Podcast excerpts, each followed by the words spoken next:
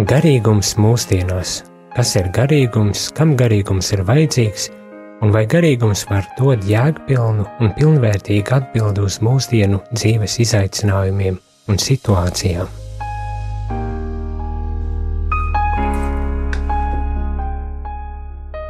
Labvakar, rādījumā arī klausītāji. Esam studijā, ir piekdiena atkal, un atkal saruna ar kādu īpašu viesi, e, kā parasti. Šoreiz gan vēl jo īpašāku viesi, tātad man studijā kopā ar mani. E, ar jēzuītu priesteri ir kāds īpašs viesis, un es gribu tā, e, principā teikt, ka šim viesim nav vajadzība uh, viņu iepazīstināt. Un, lai gan parasti es tam iepazīstinu vai aicinu pašus um, pateikt un iepazīstināt ar sevi, es domāju, nē, nu tas būs baigi dumji, ja es tagad prasīšu vēl iepazīstināt tā kā nezinātu, kas tas par cilvēku ir. Bet tad es tā pie sevis padomāju, hmm, bet nē, varbūt tās tieši vajag pajautāt. Uh, un tas jautājums ir tāds, kas jūs esat, nu kā jūs sevi raksturojat savā amatā.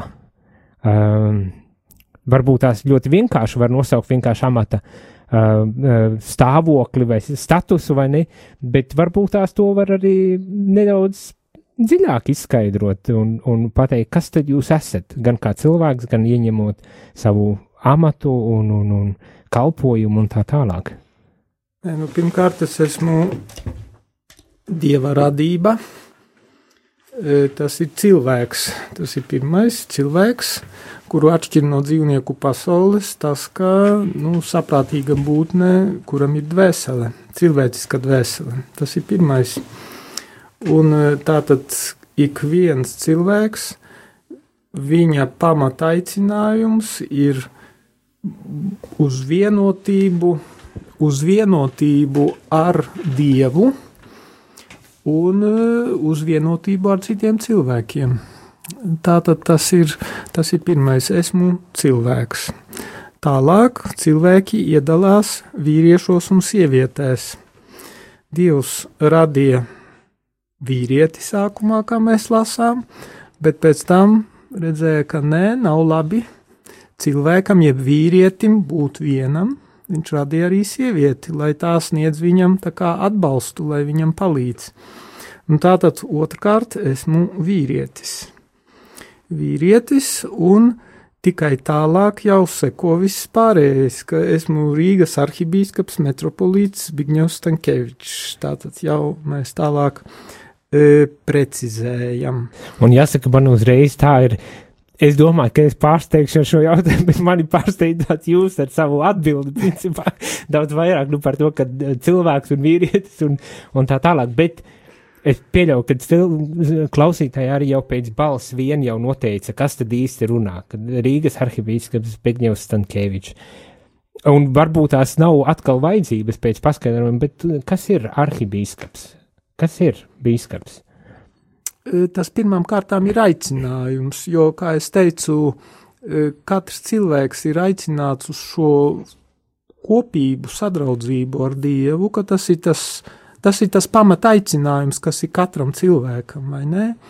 Un tad šā, šī aicinājuma ietvaros, nu, ir dažādi tā īstenošanas veidi, jo pamat veids tā ir dzīve ģimenē, caur mhm. ģimeni, jo starp citu arī Jēzus, viņš saka, kur divi vai trīs ir sapulcējušies manā vārdā, tur es esmu viņu vidū.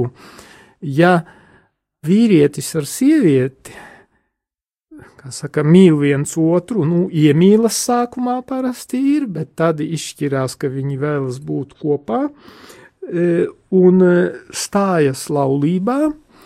E, un tā laulība, mēs to saucam par sakramentu. Un kas ir sakraments? Tā ir neredzamās dieva klātbūtnes, jeb īpašas darbības redzamā zīme. Un laulība lūk, stāšanās laulībā, jeb laulība šī ceremonija, tā ir tāda zīme, kur viņi ieicina šo trešo savā starpā, ka viņš kļūst tā kā garants, viņu šīs savstarpējās saiknes garants, jo mēs zinām, ka e, cilvēka, nu, resursi ir ierobežoti un emocijas ātri pārskrien, un apzinoties to, kā ar cilvēciskiem spēkiem vien mēs neesam spējīgi otru cilvēku mīlēt uz visu mūžu, vai ne, un, un turpināt mīlēt tad, kad pirmais emociju vilnis ir pārskrējis, vai tad, kad rozā brilles, kā saka, ir nokritušas. E, nu tā tad tā e, laulība, bet, e, nu jā, un tā tad laulība, caur laulību, caur, caur bērnu, zemdēšanu un audzināšanu. Tātad šī ģimene ir aicināta kā, īstenot šo vienotību un izplatīt dieva valstību apkārtējā pasaulē. Un tas bija interesants veids, kad pamata aicinājums ģimene. Jā. Jā. Bet tagad, kā, kā jūs, bīskaps, kur tas aicinājums ir? Jā, rodas? nu lūk, un tagad ejam tālāk, bet daži saņem īpašu aicinājumu citu.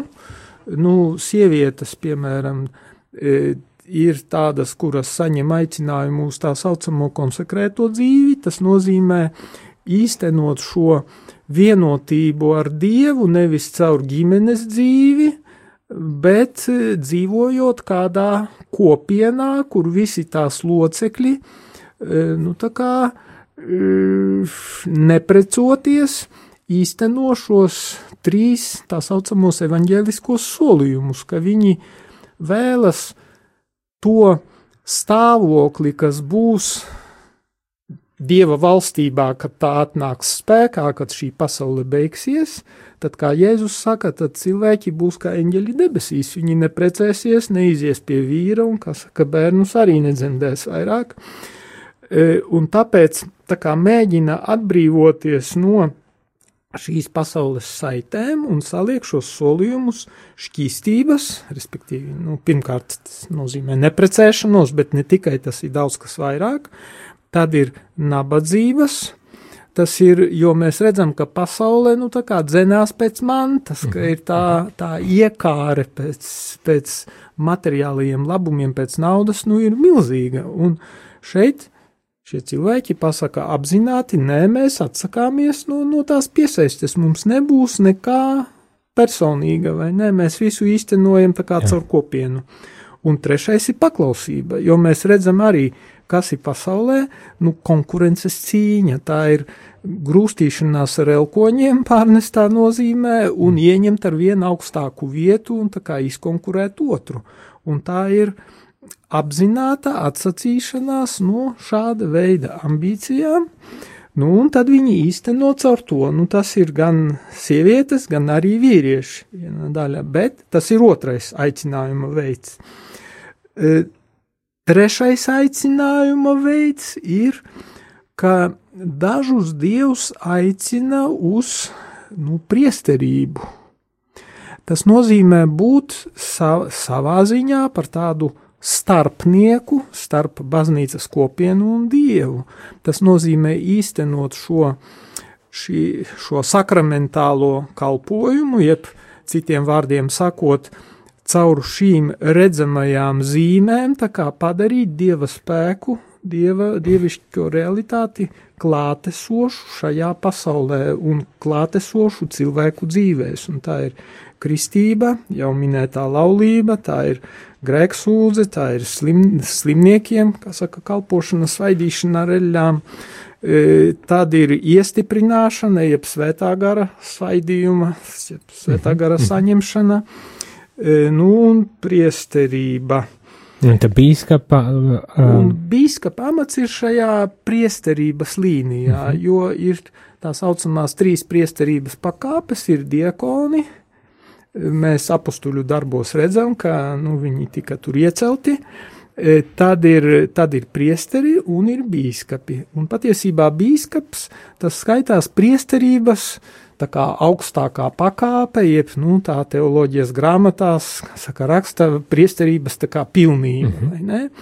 Ka viņš ir, un viņam ir šīs trīs funkcijas. Patiesībā no vienas puses līdzīgi kā ikvienam kristietim ir šī trīskāršā funkcija, trīskāršā kalpošana, līdzdalība Kristus misijā, jo mēs zinām, ka Kristus viņš bija, viņš bija pravietis, tātad viņš sludināja Dieva valstību ar vārdu, un viņš tā kā atvēra cilvēkiem acis uz dieva klātbūtni, dieva darbību, dieva plāniem pasaulē. Tā ir tā priesteriskā funkcija, tas e, pravietiskā funkcija. Tad viņš bija e, priesteris. Priesteris, ko viņš dara? Viņš kā tautas vārdā, kopienas vārdā, ticīgo kopienas vārdā, viņš kā, nu, kā vecajā derībā bija saliek upuri, kā e, nes upurus par tautas grēkiem, lai kā tas grēks tiek izdzēsts, nomazgāts, -hmm. piedots. Nu, viņš, atšķirībā no vecās derības priesteriem, viņš, mēs zinām, sevi tā kā upurī salika, jā. Un e, priesteris, garīdznieks, viņš padara šo Kristus upuri klātesošu un e, dod iespēju ticīgajai tautai kļūt līdzdalībniekiem, tā kā baudīt šī, mm -hmm. šī upura augļus. Tas ir otrais priesterība, un trešais, nu, karalis, ķēniņš, tā ir tāda sava veida valdīšanas funkcija, bet mēs zinām, ka Jēzus, stāstīja saviem mācekļiem, saka, ja kāds grib būt pirmais, lai viņš ir visu kalps, viņš mhm. mazgāja kājas mācekļiem. Tas nozīmē tā, vara ir nevis tāpēc, lai valdītu un paštīksminātos par to un izmantotu to savā labā, bet vara ir, lai palīdzētu tiem, kuri ir mani aprūpējamie, jeb padotie, lai palīdzētu viņiem attīstīties, mm -hmm. ieiet dziļākā kopībā ar Dievu un arī, kā saka, veidot, veidot brālības pilnas attiecības. Un tas izklausās kā tāds modelis, kas ir ne tikai labi, būtu labi pielāgot ne tikai priekš baznīcas vidas, bet arī priekš principā sekulārās. Domāju, ja ka jā. Domā, domāju, ka jā.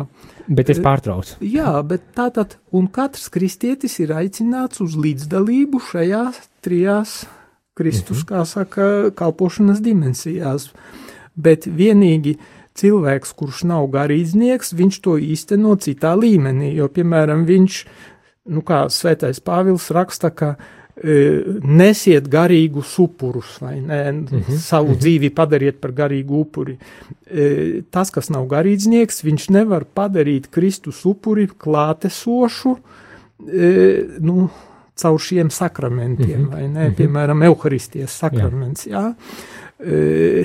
Un priesteris to var, bet bīskaps arī, bet bīskaps ir, viņš tajā baznīcas, nu, negribu teikt šūniņā, šūniņa drīzāk tā ir ģimene un draudze, bet e, noteiktā teritorijā, kas saucas diecēze, kas ir draudžu teritoriāla kaut kāda kopība, viņš ir atbildīgs par šo teritoriju, un viņš īsteno šo trīskāršo funkciju, un atšķirībā no priesteriem, kuriem nav tiesību iesvētīt citus priesterus mhm. vai, vai konsekrēt bīskapus, tad bīskapam ir tiesības iesvētīt diekonus, priesterus un ar pāvesta ziņu, ar pāvesta deleģējumu arī bīskapus. Tad bīskaps arī piešķir šo iestiprināšanas sakramentu, mhm. tas ir šo svētā gara, saka, piešķiršanas e, sakramentu, un viņš to var deleģēt kādam no priesteriem. E, tā ka tas ir, tād, piemēram, zaļajā ceturtdienā viņš svētī eļas, gan hrizmu, gan slimnieku sakramentam eļas, gan arī tās, kas, kat, tā saucamās katehumenu eļas, tā arī ir bīskapa -hmm. tā kā mhm. tiesības, kuras viņš var vajadzības gadījumā nodeleģēt priesteriem.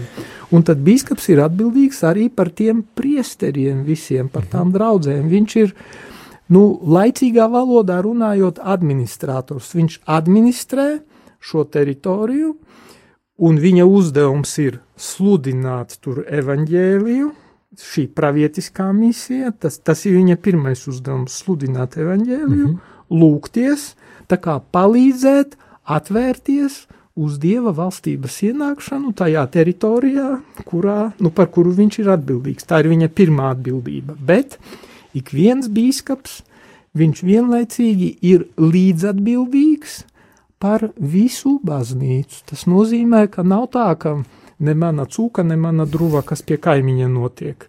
Viņš nevar jaukties viņa iekšējās lietās, bet, bet viņš, viņš ir aicināts, nu, pirmkārt, tas ir viņa pienākums, lūgties par pāvestu, lūgties par visu baznīcu, sekot līdzi tam, kas tur notiek, un tik tālu, cik tālu no viņa ir atkarīgs, nu, palīdzēt attīstīties arī citiem. Vai ja viņš redz, ka tur kaut kas nav tā kā vajag, nu, brālīgi mēģināt jā, jā. palīdzēt labot lietas. Ļoti jauki, tā diezgan garš ievads tajā visā.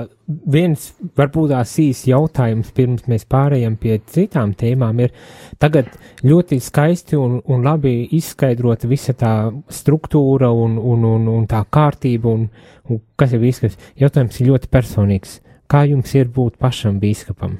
ja var, cik var personīgi atbildēt, kā, kā tas personīgi. ir jums personīgi būt par bīskapu? Es pieļauju, ka tas nav tikai administrēšana vai garīgā loma, bet arī tīri cilvēcīgi ejot droši vien caur visādām ķezām un ne protams, tikai protams. ziedu laikiem un ziedu lietām. Kā tas ir būt par bīskapu?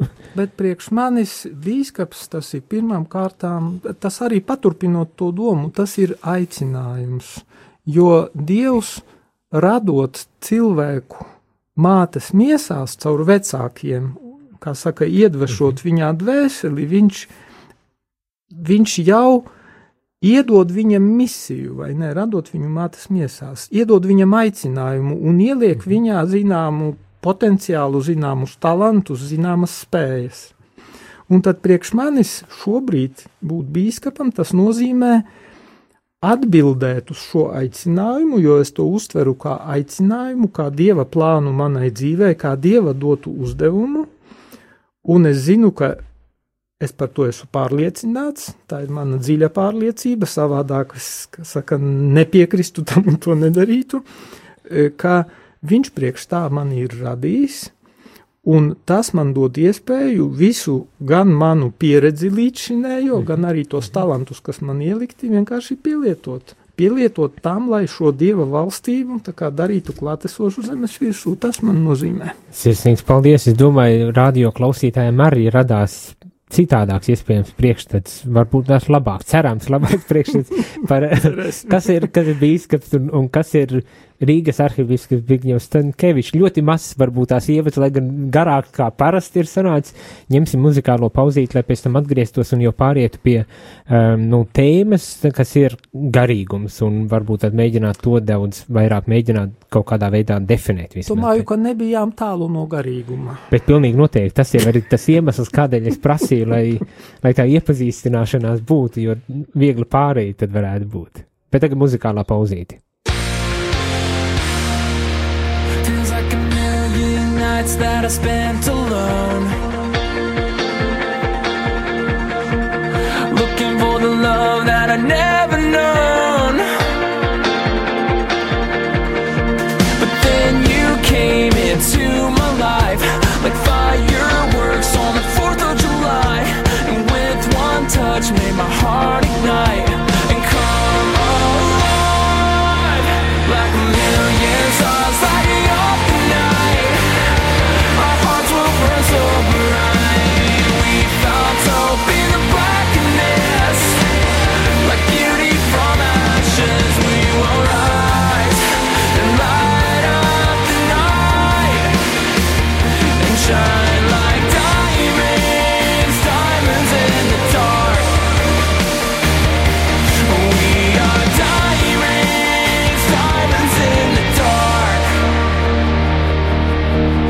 Feel a million hearts that beat as one.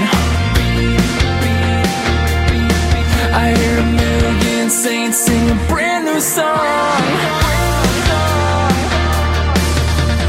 Lost inside this beautiful life, like the stars will shine forever bright. Just one touch made our hearts ignite and come alive like a million stars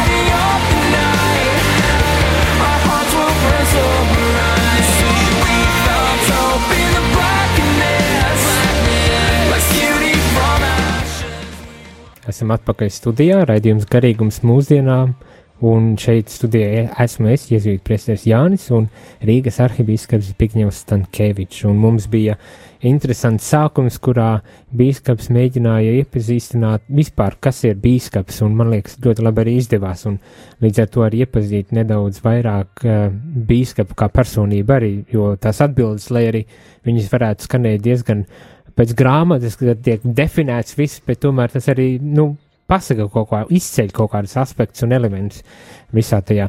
Bet tas pamatu, pamats, kāpēc es aicināju, lūdzu, jūs atnākt, ir, lai runātu par garīgumu. Un tā ir tāda tēma, par ko ļoti daudz un dikti runā. Arī jums bija iespēja uh, uzrunāt turībā, un es saprotu, ka ne tikai turībā cilvēkus par uh, tēmu integrālā pieeja laimes meklējumiem, kas manā skatījumā šī, tas tāds diezgan tajā tendencēs, kas mūsdienās valda, eh, runājot par garīgumu, vai ne? Un, un tad es tā nodomāju, bet jāpajautā ir bīskapam, eh, kas ir garīgums, eh, kas, kas jūsuprāt ir garīgums un kā to varētu definēt mūsdienu apstākļos un situācijā? Vai redzat kaut kur garīgumu klātesošu? Kurā vietā? Tas ļoti plašs atkal, bet brīvi izvēlēties, kā, kā varētu atbildēt uz tādu jautājumu. Tur ir tādi, e, tādi ļoti mm, pazīstami domātāji. Tagad es e, negribu samelot, tāpēc neteikšu vārdus, bet, e, ja nemaldos, viens varēja būt Rāners, un, bet arī citi, ka tad, kad pagrimst reliģija, tad uzplauks māņticība. Mhm. Un to mēs redzam mūsdienās. Un tāpēc attiecībā par garīgumu, ka cilvēkā ir slāpes pēc garīgā, slāpes pēc dieva.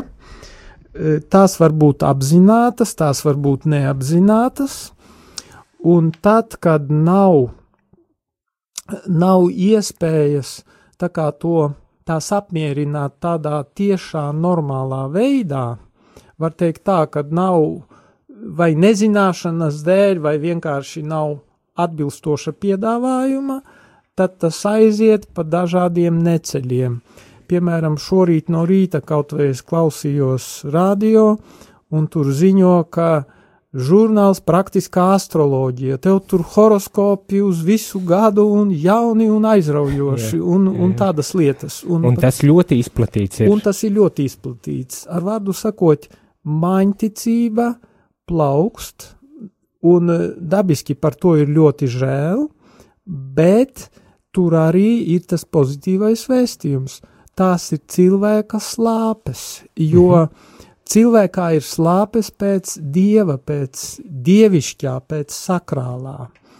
Un ja viņš kaut kādu iemeslu dēļ, kā es teicu, vai nezināšanas, vai negatīvas iepriekš saskarsmes dēļ, tā kā novērsies no kristietības, kas piedāvā, es teiktu, taisnu ceļu komunikācijai e, ar Dievu, e, tieši caur Jēzus Kristus personu, nu tad tas aiziet visādos tur vai ezotērikā, vai neopagānismā, vai, vai kaut kādos austrumu tur reliģiju atzarojumos, jo tā, tās ir tās slāpes. Un ja mēs runājam par to garīgumu, tad es negribu runāt par garīgumu vispār, jo vienmēr jāpajautā tomēr kāds garīgums, jo e, mūsdienās arī tas ir, tas ir tas New Age, teiksim, tā saucamais, kas ir ļoti plašs jēdziens, e, kas ir tāds, nu, daudzslāņains.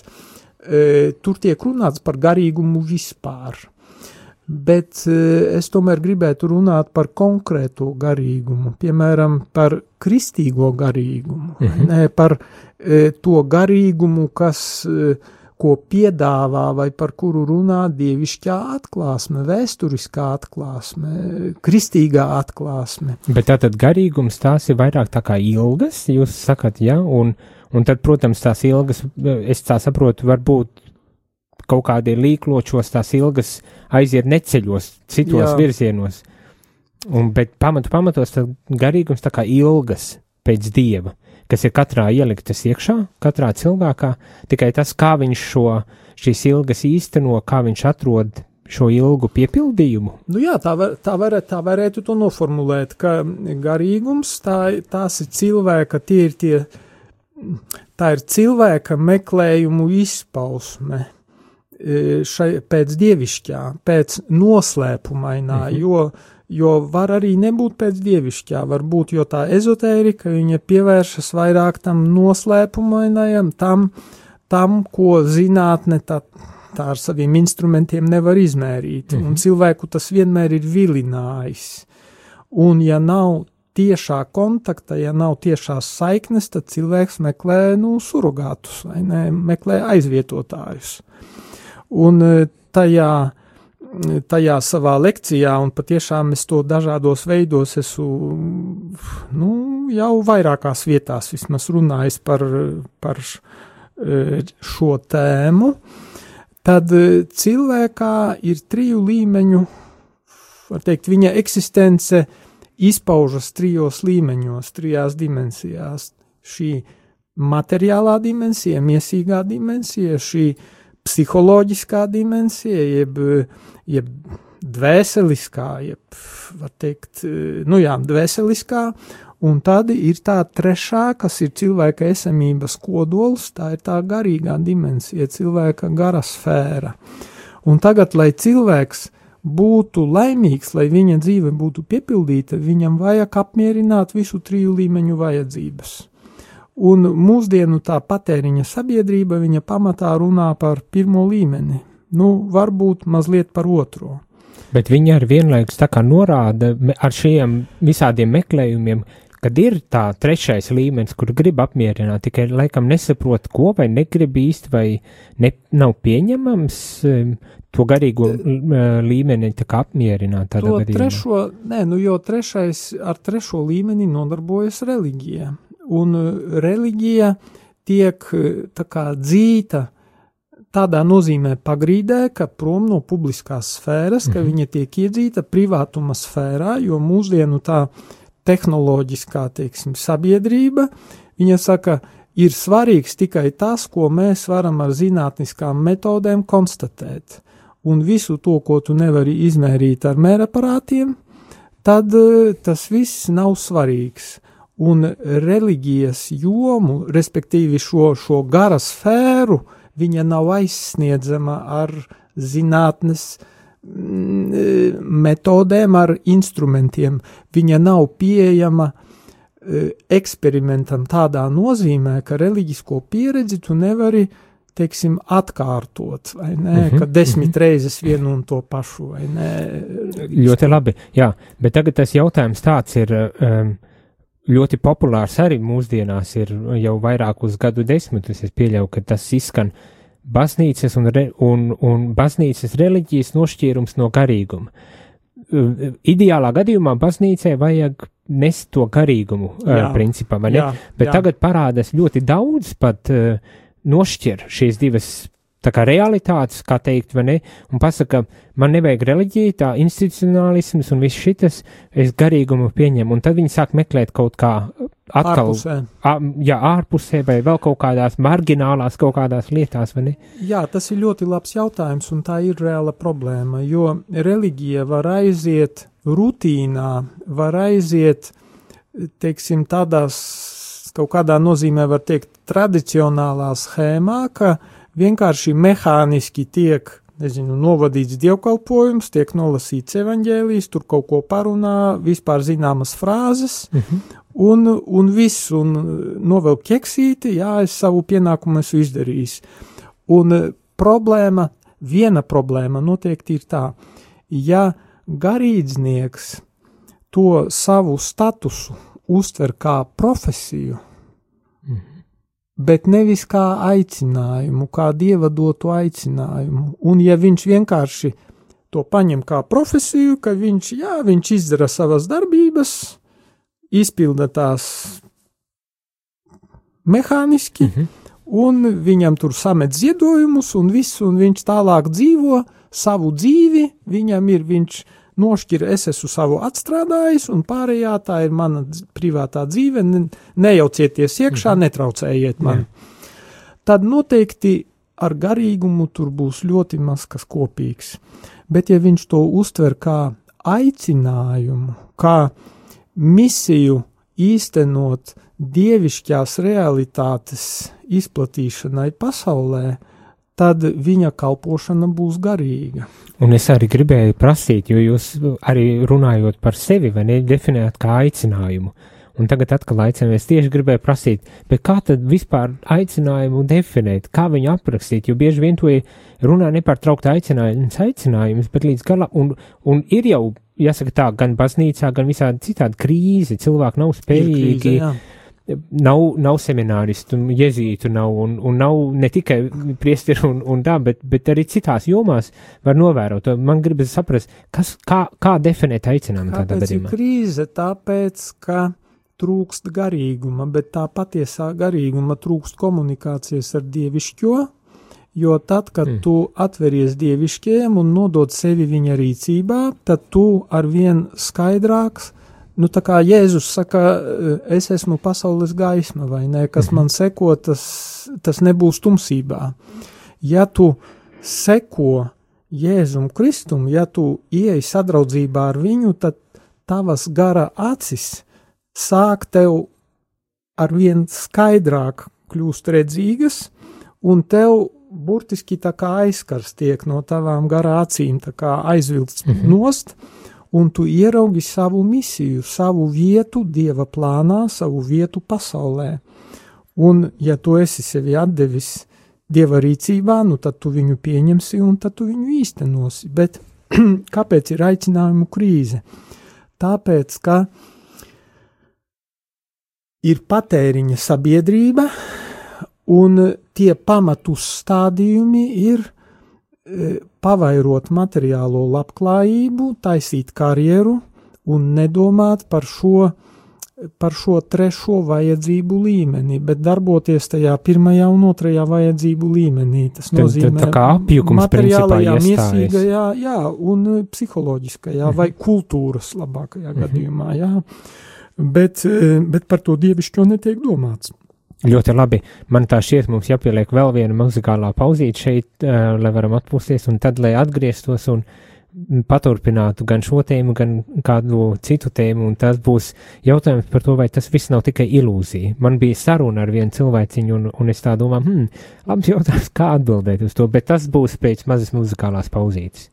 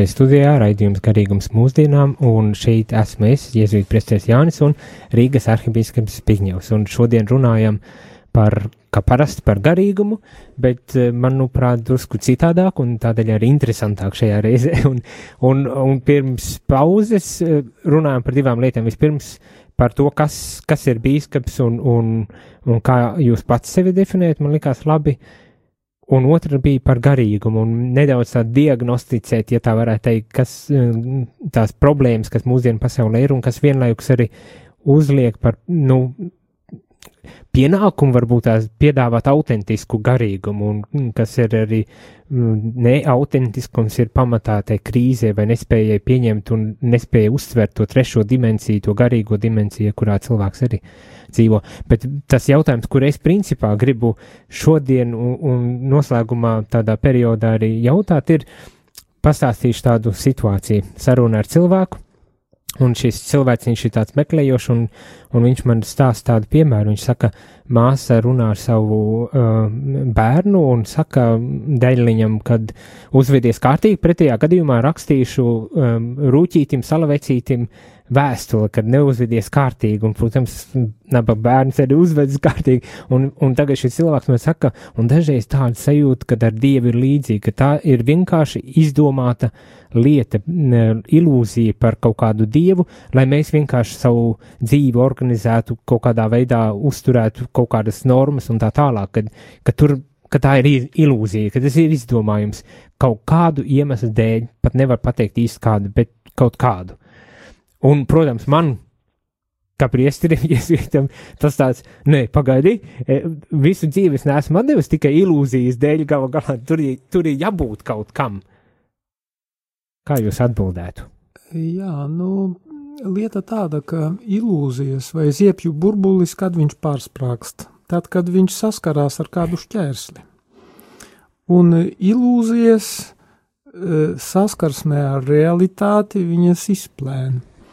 Un tagad paņemsim tos pašus 12 apstuļus, kuri vienu brīdi arī padomāja, tad, kad Jēzus tika piesists krustā un nomira.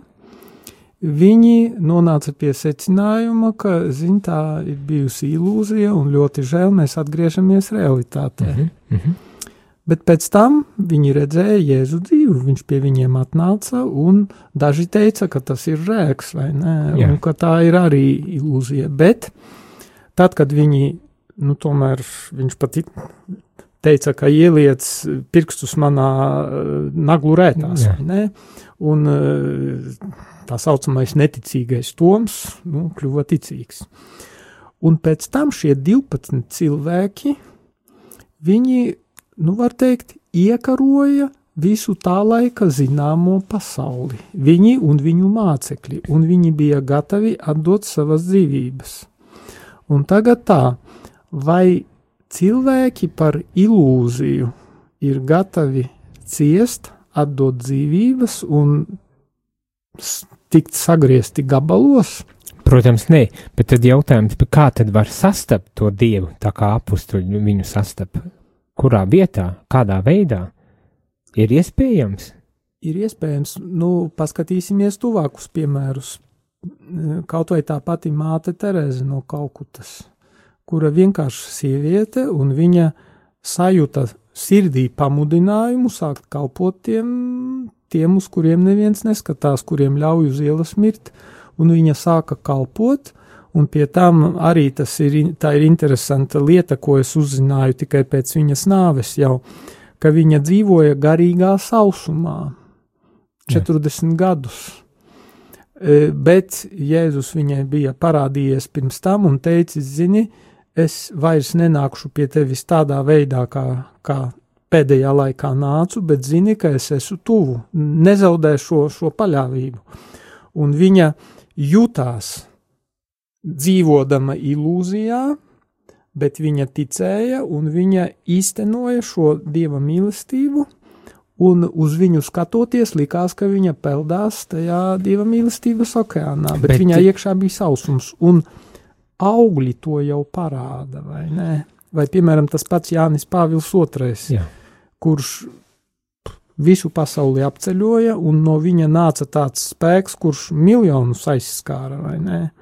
un dievu var piedzīvot pirmām kārtām caur cilvēkiem, kas viņam tic un kas ņem nopietni viņa atklāsmi, vai ne?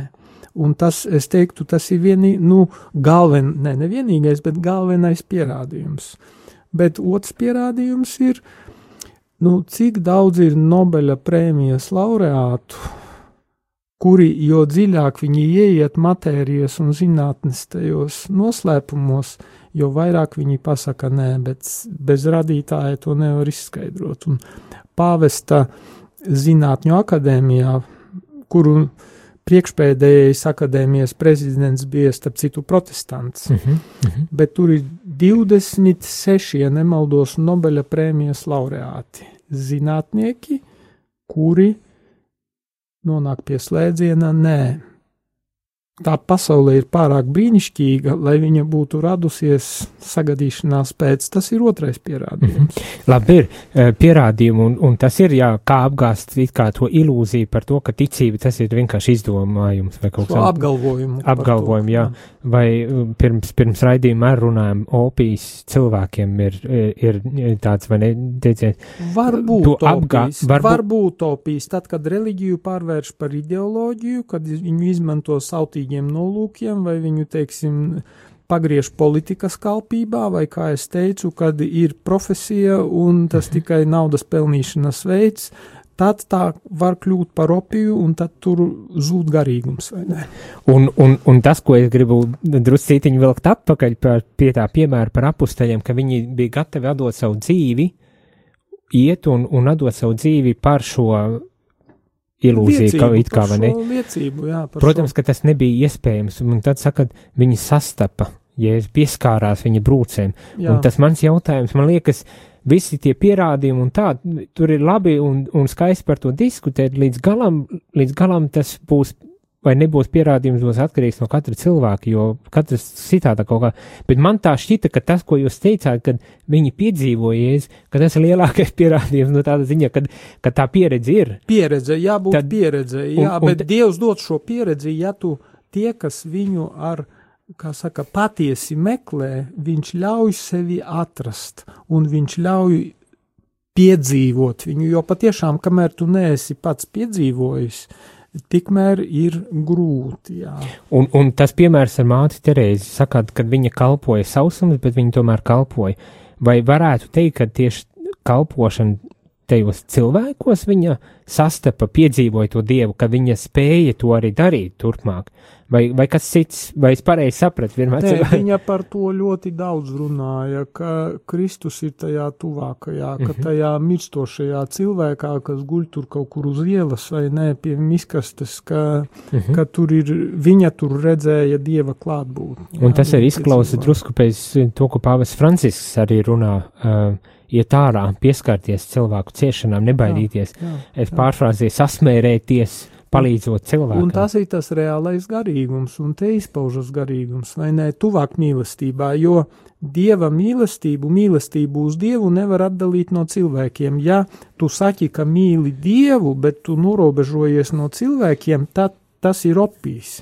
Tad, tad tas ir viltus garīgums, tad tu dzīvo ilūzijā, jo Dievs ir mīlestība, un ja, ja tu esi Dievā, tad tev ir mīlestība pret taviem līdzcilvēkiem un spēja uzupurēties viņu labā. Un šeit man atkal, un, un, un tie ir jautājumi, ar kuriem es pats arī tā strādāju, domāju un mēģinu atrast tās atbildes. Man tagad tāda iespēja jums uzdot tās, tās jautājumus. Un tad vēl viens arī provokatoriski, tas jautājums tāds. Labs ir, ja, ja viss ir reducēts uz palīdzēšanu cilvēkam un sastapšanos ar cilvēku, bet tas nav kaut kāds kristīgais humanisms, uh, Uh, nu, kad viss tā reliģija beig, beigās atkal, viss tā ticība ar, atkal var tik reducēta uz kaut ko.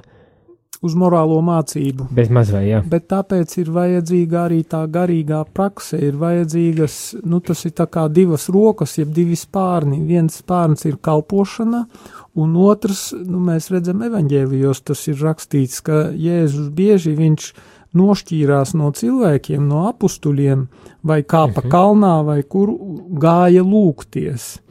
Ir svarīgi uzlādēt baterijas, to es saku, vai ne? Jā. Un es nestādos priekšā savu bīskapa kalpošanu bez pastāvīgas, regulāras ikdienas lūkšanas. Un, protams, tā ir viena, tā ir svētā mise, kur tu -hmm. ieliec iekšā visas, kā saka, visas problēmas un visus izaicinājumus, tad tā ir tava stundu liturgija, ko esi apsolījis, tad, kad kļuvi par garīdznieku, apsolīji to lūgties, bet es nestādos priekšā arī savu kalpošanu bez tāda laika speciāla, kad es nekādas citas, ne ar ko citu nenodarbojos, kad es vienkārši esmu tā kā es un Dievs, un es cenšos vērties vaļā viņa klātbūtnei, un tas var būt nu, dažādos veidos. Tas vienkārši, ka es esmu viņa klātbūtnē, vai es viņam stāstu savas problēmas un, un izaicinājumus, un lūdzu, lai viņš man izgaismo, lai es saprotu, kā man rīkoties. Vai, piemēram, mēs pirms šī raidījuma arī lūdzāmies, lai, lai Dievs mums iedod gara gaismu runāt sakarīgi runāt to, kas kalpos klausītājiem, lai mēs pasakām Jā. īstos vārdus, jo mums nav gatavu atbilžu uz visiem jautājumiem, bet Dievs zina, kādi ir jautājumi klausītājos un kādas ir viņu vajadzības. Un Dieva gars var mūs pamudināt, pateikt īstos vārdus un uzdot īstos jautājumus. Ļoti skaisti, man, un tiešām mēs arī lūzāmies, un, un, un ir, man, manī tas iedrošina un uzrunā, ka jūs arī pildat savu vienu no pamatu uzdevumiem, kā bīskaps, vai ne lūdzaties galu galā par, Jā. par, par cilvēkiem. Es nestādos priekšā bez šīs ikdienas lūkšanas savu kalpojumu, jo -hmm. tad tu ļoti ātri tas kļūs par cilvēcīgiem pūliņiem, kuriem nav garīgu augļu, vai ne? -hmm. Jo Dievam ir plāns, un man ir, mans uzdevums ir tā kā atvērties uz šo plānu un ar to mhm. sadarboties un to īstenot. Un tad būs tie garīgi augļi, bet bez lūkšanas, bez šīs divvientulības ar Dievu, tas nav iespējams. Nav iespējams. Jo troksnī mēs, protams, Dievam ir visas iespējas, bet normālā gadījumā viņš nerunā troksnī, viņš runā klusumā, viņš runā vai nu caur citiem cilvēkiem, bet noteikti ir jābūt laikam, kad tu esi klusumā, un kad tu vienkārši esi ar viņu kopā un tu centies, jā, tu vari runāt, bet arī jābūt laikam, kad tu klausies. Jā, jā. Un man tā gribas eh, noslēdzot jau, jo laiks ir izticējis, teikt, ka viens ir klusumā, bet otrs ir caur rādījumu arī, arī var sadzirdēt iespējams dievu kaut kādā veidā. Protams, neaizvietojiet klusumu, un tā es varbūt es drusku ar tādu joku ar to saku, bet es gribu teikt paldies arī rādījumu, arī klausītājiem par to, ka jūs esat klātesoši ne tikai šajā raidījumā un šajā uh, konkrētajā dienā, bet ik vienu dienu. Apustulis saka, ticība nāk caur klausīšanos, un kā var kā saka, ieticēt, ja nav kas sludina. Tā ka paldies Radio Marijai, ka tas sludina. Un paldies jums, kad atnācāt un arī sludinājāt un liecinājāt par Dievu. Sirsnīgs paldies! Un vēlēšu arī rādījumu arī klausītājiem tiešām skaistu šo nedēļas nogali uz tikšanos jau nākošajā piekdienā. Labi. Garīgums mūsdienās. Kas ir garīgums, kam garīgums ir vajadzīgs? Un vai garīgums var dot jēgpilnu un pilnvērtīgu atbildi uz mūsdienu dzīves izaicinājumiem un situācijām.